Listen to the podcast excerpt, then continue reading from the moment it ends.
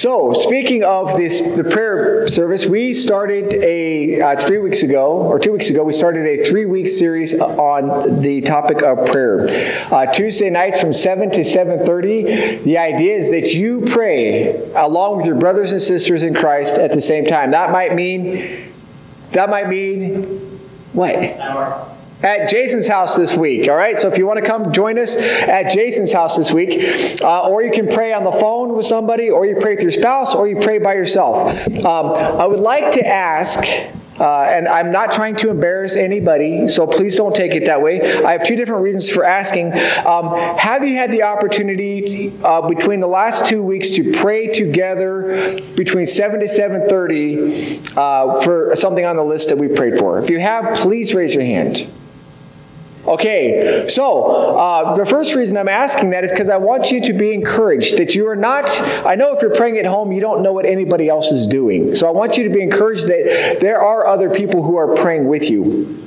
The second reason I asked is because I'm, I, I realized how difficult that really is. It's hard to set aside time to pray. Um, you know, I think about March. Why did we pick the month of March? Because it's calving because it's calving season let's pick the busiest month out of the year to say let's try to do this. Uh, but I, I, know people are busy because of, of calving season. I know uh, there's school things. I realized last tuesday there was a board meeting on tuesday night. That's during the exact hours that we're trying to pray. I know it's easy to forget. The best of intentions is still easy to forget.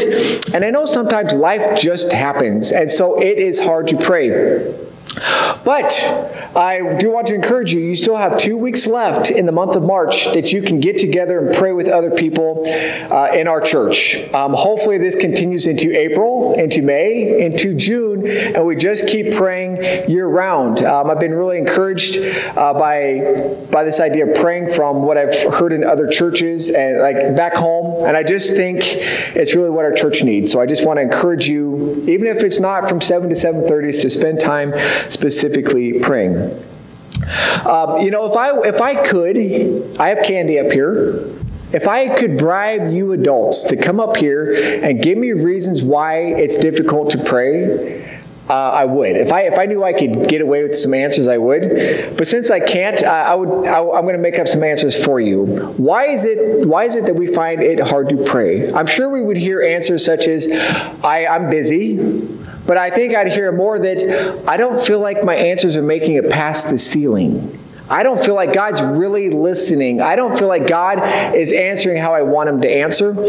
And those are legitimate concerns we have when we pray. We're not going to tackle those. Uh, last week we did kind of uh, connect to those a little bit when we talked about what hinders our prayer life. When we talked, we talked about if we ignore God, what he's telling us, he's going to ignore us. If we are cherishing sin, uh, he's, he's not going to listen. If we have doubt that he's going to give us an answer. If we're only praying for selfish things, he's not interested in that kind of prayer. But if we pray with an upright, righteous life, asking in faith according to God's will, we have the guarantee that he is going to listen. It's not a guarantee you're going to get the answer that you want, but you can have complete confidence that God is listening to the prayers that you pray. So today we're going to talk about two uh, problems with prayer, and these are problems that I have with prayer. Okay, and I, have talked to a few people, and people understand this, these problems with prayer. Uh, and the idea is not to give you some other reason to not want to pray. This is another issue of why would I pray if, if that's another reason, but to say that this to recognize we all have problems with prayer and realize that there are solutions, there are answers to the problems that we pray um, or that we deal with that we find in Scripture. So I'm going to look at the scriptures to say, Josh, be encouraged to pray anyway. So let's pray and we'll, we'll dive into these two problems. Dear God, I do. I thank you that you listen to me, that you care about the words that I'm, I'm bringing before you as a request. Uh, I am asking right now that you would give me the words to share today, and God, that you would give me the ability to speak clearly, to enunciate, that your word would come accurately out of my mouth, no matter what I say, that we would hear only what you want us to hear. And I pray this in Jesus' name. Amen. So, problem number one in prayer is praying according to God's will. Uh, 1 John chapter 5 verses 14 through 15 says, This is the confidence that if we have in, in approaching God, that if we ask anything according to his will, he hears us. And we know that if he hears us, whatever we ask, we know that we have what we have asked of him. Anybody here say, What is the problem with that verse? What is your problem with prayer? Uh, but, you know, it doesn't, it doesn't seem like a problem, and it really shouldn't be a problem uh, you know, it shouldn't be a problem to pray according to God's will. Last week, we talked about praying, how it's important to pray according to God's will. If we look at the whole of Scripture, we look and say, I know that God is omniscient. I know that God is in control. I know in Matthew, I think chapter 11, Jesus talks about what could have been. He says, uh, Sodom, if they would have seen the miracles that you saw in, in these specific towns, they would have repented, they would have changed.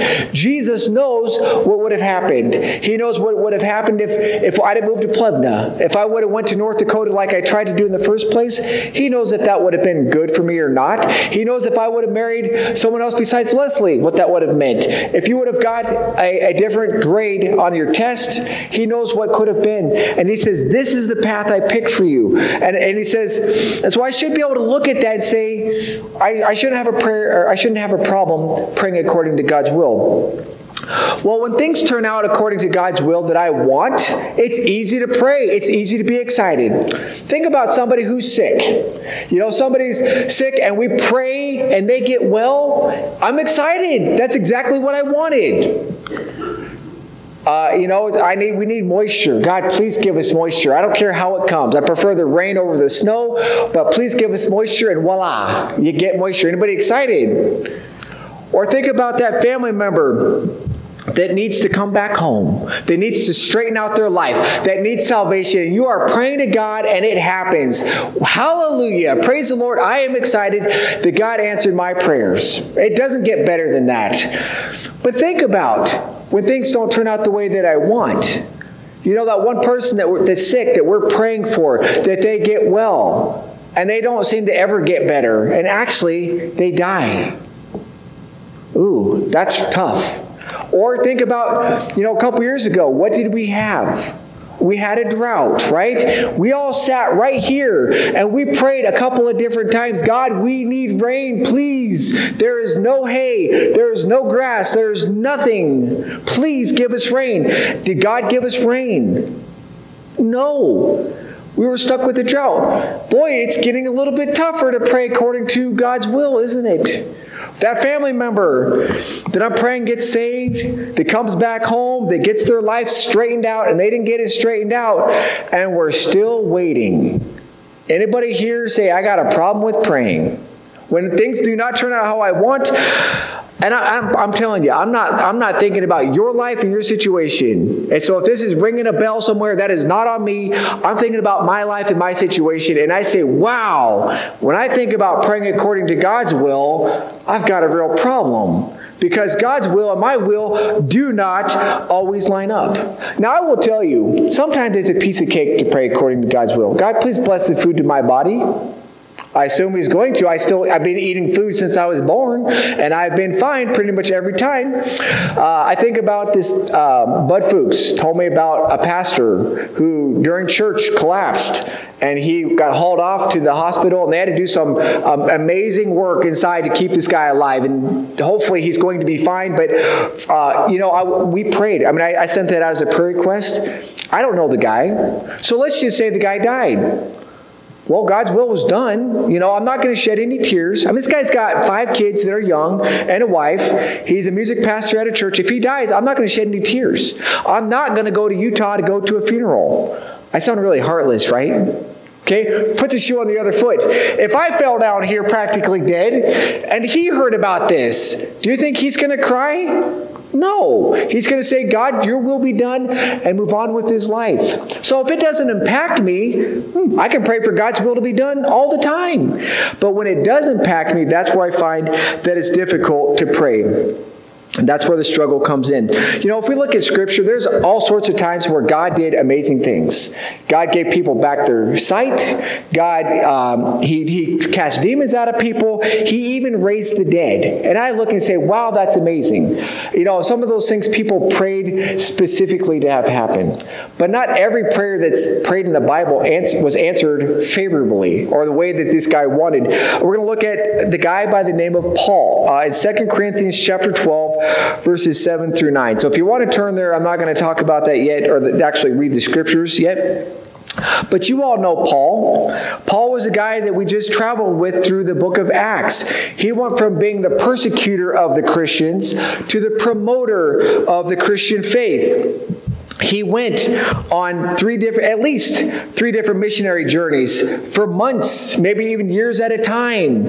Uh, he, he dealt with uh, persecution. He was stoned. He was shipwrecked. He was hungry. Uh, he was left for dead. I mean, he, he went through, he faced all sorts of punishments because he was a promoter of the Christian faith. He, and he was good at it, and he was famous for it. He's, he wrote several books of the New Testament. At one point in his life, uh, you can read about in 2 Corinthians chapter 12, he got to experience the third heaven. Now, what is the third heaven? Well, let's count from this heaven number one. You go outside and you look up in the sky. You see blue skies right now. You might see a few clouds.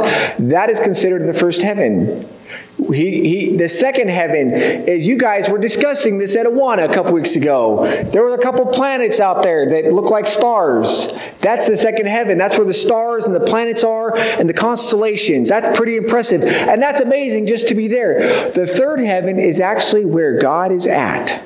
That's where Paul went to where God was at. He said, whether I was in the spirit or, or this guy who's referring to himself, whether I, he went there in the spirit or whether he really went there on his own, he got to see something incredible to be in the presence of God. And he, it says, because of this, 2 Corinthians chapter 12, verse 7, it says, To keep me from being conceited because of these surpassing great revelations, there was given to me a thorn in the flesh, a messenger of Satan to torment me. He says, Three times I pleaded with the Lord to take this away from me.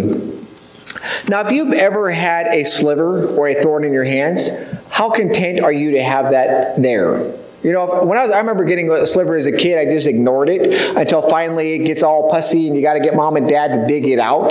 But typically, if I have a problem with my hand, right now I'm taking this out. I'll dig out with my pocket knife because I don't want that to be there. Paul, he's got this agitation in him, and it's not something he can just ignore. It says he pleaded with God to take it away. He begged. I mean, how? What kind of situation do you have to be in where you're begging? You got to be desperate, right? This is either you help me or nothing. There's nothing else that's going to solve my problem. That's the position that Paul's in. He's begging God, please get rid of this this thorn in my flesh. This was no light prayer request. This was a big deal. And, and did God come to his rescue right away? Know, the human side of me says, he better. He better go help Paul. Of all people, Paul was, he was the, the greatest missionary probably who ever lived. He was the first one out there doing that blazing trails. Uh, but no, God did not come to his rescue right away. It says in verse 9, uh, it says in verse 9, this is what Jesus said My grace is sufficient for you, my power is made perfect in weakness.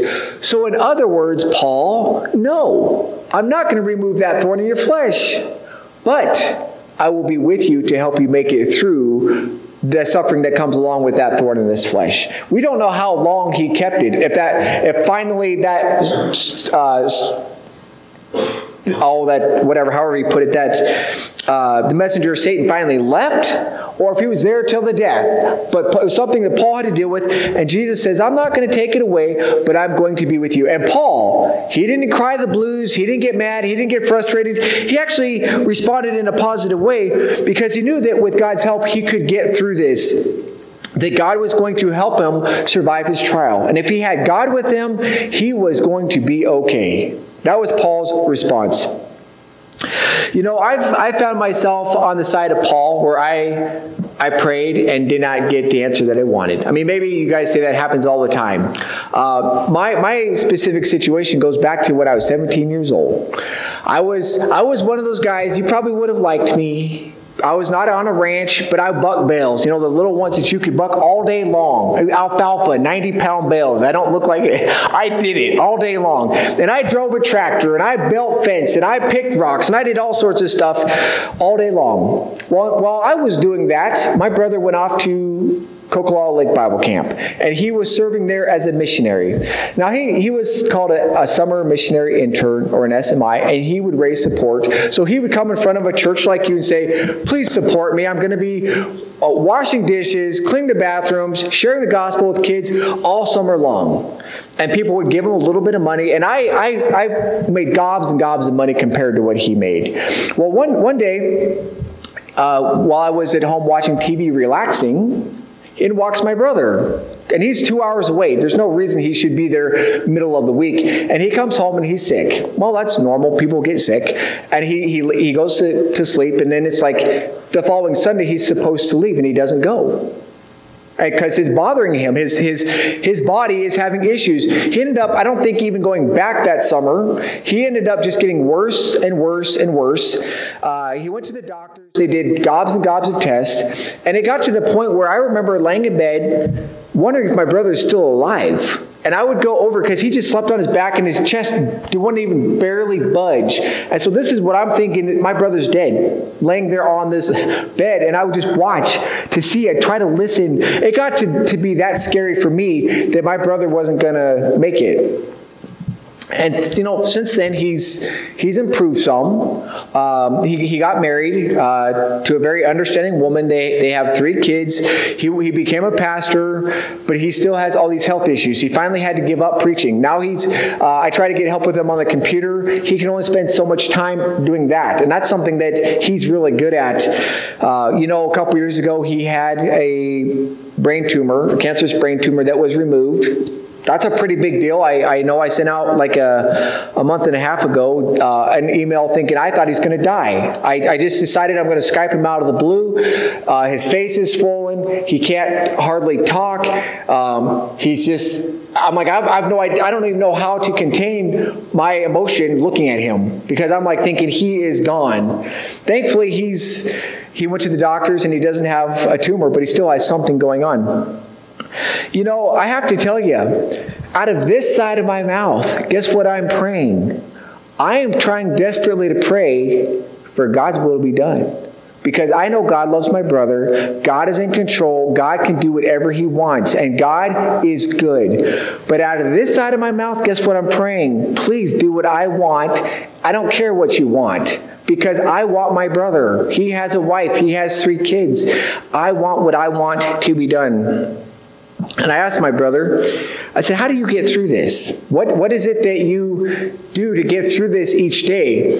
And he says, Well, I remember it's tough. First of all, it's tough to get through this. He said, I remember that God is good, and I remember that God is in control. And that's what he tells himself to get through this. And I think this uh, makes me think of the, uh, the acts of prayer, adoration. That's where we praise God for who He is. And we, we say, I remember, God, in Scripture that you are forgiving, that you are loving. And if I f- fill your mind with how good God really is, because when those tough times come and God seems like He's a million miles away, you've got to be able to fall back on the fact of how good God really is and know that God really loves you. I have to, I have to remind myself of scriptures such as these. John 15, 13 says, Greater love has no one than this, that he lays down his life for his friends. That's what Jesus did. You know, he, he's already given us the greatest thing he could give us. That's eternal life. You know, and if, if he's willing to do that, I know that he, he loves me enough for whatever else I'm facing. Romans 8, 28, 29 tells me that God's working all things out for, out for my good. And I know it's everything's out for my brother's good. And so I got to remind myself, I got to remember that God is good. Even though things aren't turning out the way that I want, ultimately, God loves me. Ultimately, God is good. He's doing what's best. And so I need to pray according to His will because God is the one who's in control. He's the one who cares, and He's the one who can do something about it. So it's not really a problem. It's really the right response that I should have is to trust God. I'm trusting Him for my salvation, but I need to trust Him to do what's best in my life on an everyday basis as well.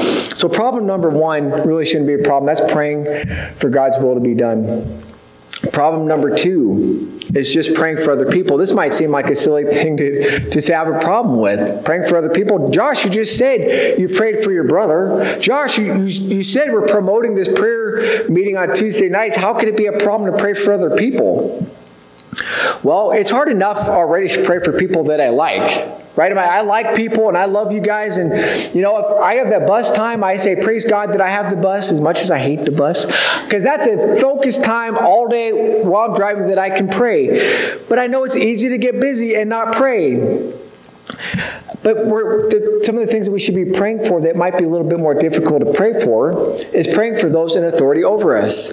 He, Paul says that I, that I urge then, first of all, that petitions, prayers, intercessions, and thanksgiving be made for all people, all the people that you like, including kings and those in authority, for that we may live a peaceful and quiet life in all godliness and holiness. So he's saying, I want you to pray that God, for those in authority over you, that you would keep evil from happening to them. I want you to pray for their good, that good things would happen to them, and I want you to pray on behalf of them. Right? And and pray you hear about a need that they have.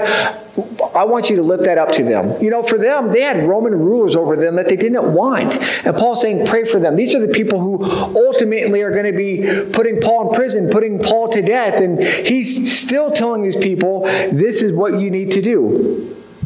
So let's um, so, okay, so uh, Jeremiah 29, verse 7. This is when God's people finally get hauled off to Babylon. And this is uh, what God tells the people that they need, or through Jeremiah. He says, Seek the peace and prosperity of the city of Babylon, to which I've carried you into exile. Pray to the Lord for it, because if it prospers, you too will prosper. You know, praying for I mean, just if we stop and really think about this, they were they were in their city. They're struggling to stay alive because there's they're all all their resources from the outside were cut off for them. There's people who are dying of hunger, dying of starvation. They, the enemy finally breaks into the city, starts killing people, starts hauling them off. I mean, I, I, I almost guarantee you, every single person that went to Babylon was suffering somehow Someone in their family died. Someone of their neighbors died. Someone that they cared about was injured. And they, they, they get displaced. They get taken to Babylon. They maybe get separated from there. So they have nothing comfortable. And Jeremiah says, You need to pray for the city. That would be a very difficult thing to do. We find this in Scripture that this is real life practical stuff that they were expected to do. Now let's fast forward. Okay, we're not in Babylon. We don't have Roman rulers over us. So I'm going to pick on the kids first. Okay? Think about the authority that's over you. Your school teachers. You like to pray for your school teachers? You know, my school teacher's nice. They're great. You, know, uh, you think about your coach. You like your coach, right? He lets you play basketball, or she lets you play basketball. You like to pray for your coach? What about your parents? They raised you, they provide for you. Life is good. They, they give you presents on your birthday or Christmas. They uh, give you a nice warm house to live in. It's hard enough to pray for those people when life is good. But let's just say your rotten teacher gives you homework for the weekend. Oh boy, I want to pray for my teacher. Anybody want to do that? I don't think so. What about the coach says you're sitting on the bench for the rest of the game, or says, while we were in practice, you're running. Anybody here excited to pray for your coach, kids? No. Come on, shake your head. No, I don't want homework. I don't want to pray for my coach. What about your parents? They ground you. They say, no, you can't go to the party. No, you can't go hang out with your friends. No, you can't buy whatever. All of a sudden, do you feel like praying for mom and dad? You want to pray they change their mind, but that's it. You don't feel this inner connection to say, I want to pray for those in authority over me. But these are the people that are in authority over you. We need to pray for them. Okay, adults, you're getting picked on next, but you don't get any pictures. okay, who is an authority over you? Well, I have two main ones. That would be your boss, right? Unless you're self employed, but your, your boss, do you feel like praying for your boss? Typically, no. You just you go to work, you go home, and you move on. Um, what about the government? Do you pray regularly for the president, for the um, any other official governing people out there. You know, when life is good, I don't think people get real excited to pray. That's why, but Paul says it's important to do that. I try to put it first in the prayer chain because it's something we're told to do. It doesn't come naturally. Now, think about your boss who all of a sudden uh, won't give you the raise. All of a sudden says you have to work late on the weekend. All of a sudden says no to that request that you want. Are you excited to pray for your boss? Probably not. What about the government? You say, I don't like who's in charge. I don't like the rules, the laws that they're making. I don't like the, the personality that they have. I don't like anything about them.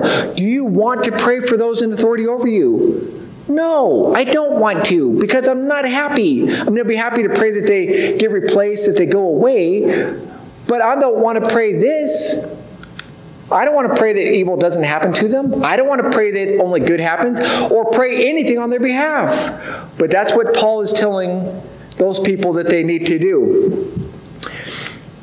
So that's why it's a, it's a problem with prayer. It is a hard thing to make yourself do, especially if you only have a limited number of time and you have a lot of other needs you'd rather pray for.